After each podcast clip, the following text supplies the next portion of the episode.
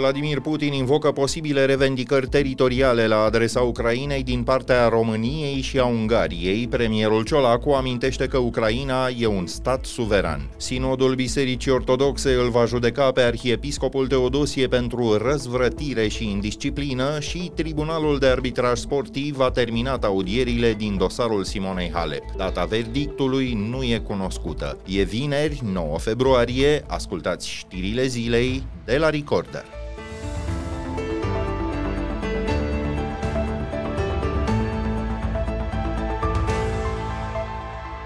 Have you told Viktor Orban that he can have part of Ukraine?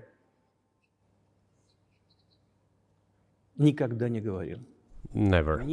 I've never told him, not a single time. României și Ungariei le-au fost luate o parte dintre pământuri, iar ele au fost date Ucrainei. Avem toate motivele să afirmăm că Ucraina e un stat artificial care a fost modelat după voința lui Stalin. Afirmațiile îi aparțin lui Vladimir Putin, acuratețea și mai ales intenția lor sunt discutabile în cel mai înalt grad. Președintele Rusiei a stat de vorbă cu o fostă vedetă a canalului american de televiziune Fox News, Tucker Carlson. A încercat cu această ocazie să justifice în încă o dată invadarea Ucrainei, o încălcare evidentă a dreptului internațional, dar a și pretins că nu ar avea de gând să extindă conflictul în state NATO precum Polonia sau Republicile Baltice. Cât despre recursul la versiunile istoriei convenabile Moscovei, atât Ungaria cât și România au în prezent relații diplomatice cu Ucraina în baza unor tratate prin care toate cele trei țări își recunosc reciproc granițele. Tactica de dezinformare folosită de Putin e însă caracteristică serviciilor secrete din Est, spune cercetătorul Cosmin Popa, specializat în istoria fostului spațiu sovietic. Instigare și dezinformare, astea sunt cele două linii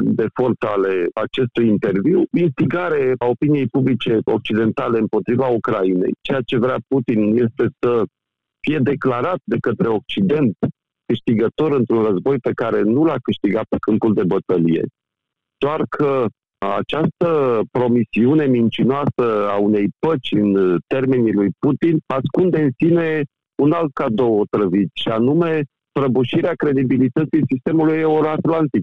Dacă Putin va reuși să-i se recunoască câștigurile, rapturile teritoriale din 2014 până acum, cine ar mai putea dormi liniștit că NATO ne apără cu excepția președintelui Iohannis și a premierului Ciolacu? Victor Orban cu siguranță. Sigur, odată pornit acest mecanism al justificărilor istorice, el nu poate fi oprit, pentru că istoria nu poate fi, cum să zic, judecată doar din, dintr-un punct anume prin acest apel la problemele teritoriale din Europa Centrală, a vrut să ne arate un singur lucru, că el încă mai speră ca războiul împotriva Ucrainei să ducă la o epidemie de pretenții teritoriale din partea Poloniei, Ungariei și a României. Asta arată doar identitatea de agendă publică între acele mișcări populiste în aceste țări atât în Ungaria cât și în România, cu agenda propagandistică a Kremlinului. Iar în România nu e niciun secret, două formațiuni practică acest tip de discurs, AUR și SOS-ul Dianei Șoșoacă. Este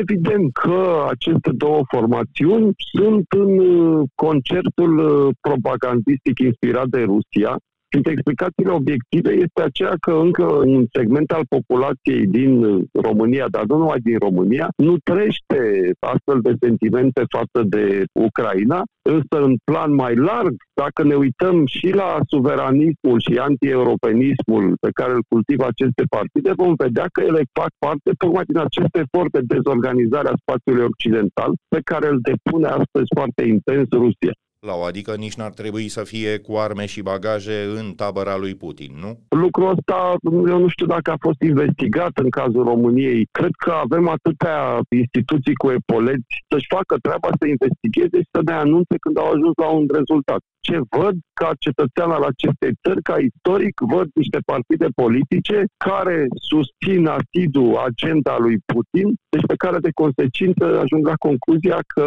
aceste partide susțin interese profund antinaționale. Aflat la Constanța, premierul Marcel Ciolacu a reacționat după publicarea discuției cu Vladimir Putin, amintind că granițele Ucrainei sunt recunoscute de toate statele Uniunii Europene. Eu vă spun un singur lucru. Ucraina este un stat suveran și independent. iar poporul ucrainian este suveran să-și decidă destinul. Cum noi ni-l decidem pe al nostru. Agresorul în acel război este Vladimir Putin.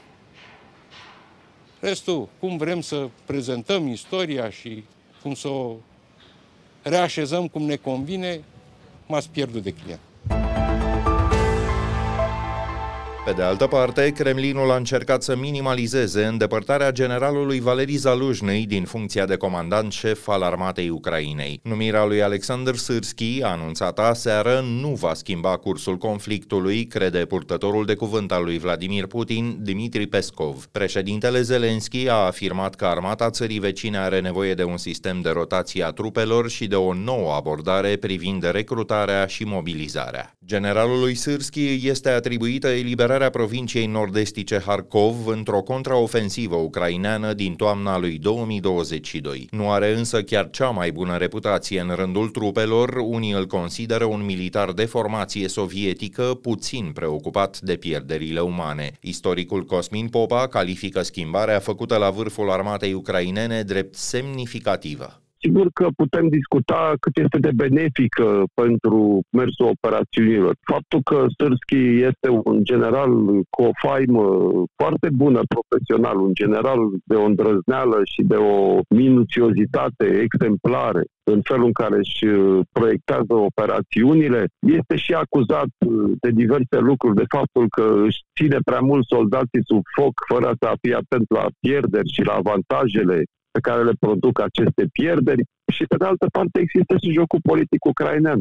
Președintele Zelenski pare că vrea să dețină puterea în Ucraina și pentru un al doilea mandat. Dacă această mișcare îl va ajuta să obțină această situație, rămâne de văzut. Cert este că nu mi-l închipui pe generalul Zalușnei plecând ambasador pe undeva. Sunt convins că nu este ultimul cuvânt pe care acesta l-a spus atunci când a demisionat. Conflictul de la vârful Bisericii Ortodoxe e deja de notorietate, dar el chiar pare să fi intrat în etapa acută. Sinodul BOR îl va judeca pe arhiepiscopul Teodosie al Constanței pentru acte de răzvrătire, indisciplină și tulburarea păcii din viața bisericii. Solicitarea arhiepiscopiei de a deveni mitropolie a fost respinsă la începutul acestei luni, iar mâine e programat un meeting pentru recunoașterea ei. E de așteptat să participe chiar și în altul ierarh constanțean, dar dar Arhiepiscopia spune că nu se numără printre organizatorii manifestației. Dincolo de disputele publice dintre Vasile Bănescu, purtătorul de cuvânt al BOR și arhiepiscopul Teodosie, acesta din urmă e și urmărit penal de DNA după publicarea unei anchete Recorder. Procurorii îl bănuiesc de cumpărare de influență. A acceptat împreună cu un consilier propunerea unui fals om de afaceri de a încerca să obțină fonduri publice prin influență politică. Banii ar fi fost destinați construcției sau reabilitării unor biserici. Valoarea prezumată a afacerii era de 800 de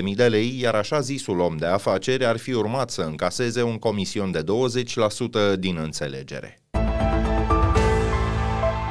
S-au încheiat cele trei zile de audieri de la Tribunalul de Arbitraj Sportiv din Lausanne în cazul de dopaj în care e implicată Simona Halep. Jucătoarea de tenis s-a declarat încrezătoare că adevărul va ieși la lumină, dar nu știe când ar putea să fie pronunțat verdictul. Audierea aceasta mi-a dat șansa să îmi prezint apărarea și vreau să vă spun că încrederea mea este intactă referitoare la adevăr și sunt foarte încrezătoare că adevărul va ieși la iveală și se va demonstra că nu am avut intenția de a mă dopa vreodată și nici nu m-am dopat vreodată. În cele trei zile au fost audiați la TAS martori, experți, dar și antrenorul Patrick Muratolu și fizioterapeuta Candice Goie, cea care i-a dat Simonei un supliment cu o substanță interzisă, roxadustat. Simona a fost însă suspendată pentru patru ani și din cauza unor nereguli în pașaportul său biologic. Trei experți independenți, consultați deja de o altă instanță sportivă, au spus că dopaj șomajul ar fi cauza cea mai probabilă a acelor nereguli. Simona Halep a dat de înțeles că își va încheia cariera dacă nu are câștig de cauză.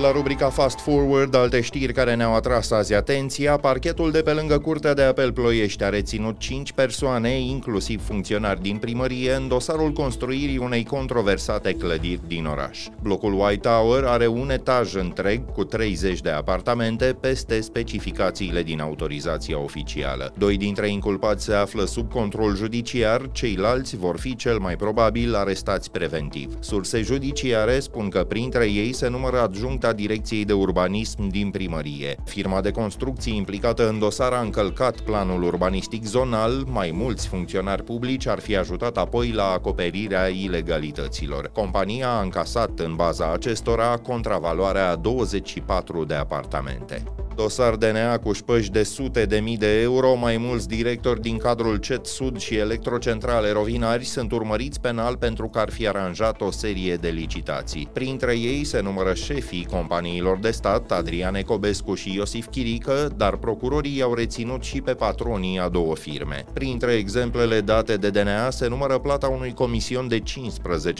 15% din valoarea unui contract de 2 milioane de euro pentru servicii de arhivare. Cu alte cuvinte, în într-un singur caz, valoarea mitei era de 300.000 de euro. Alte șase persoane sunt cercetate în acest dosar în calitate de complici.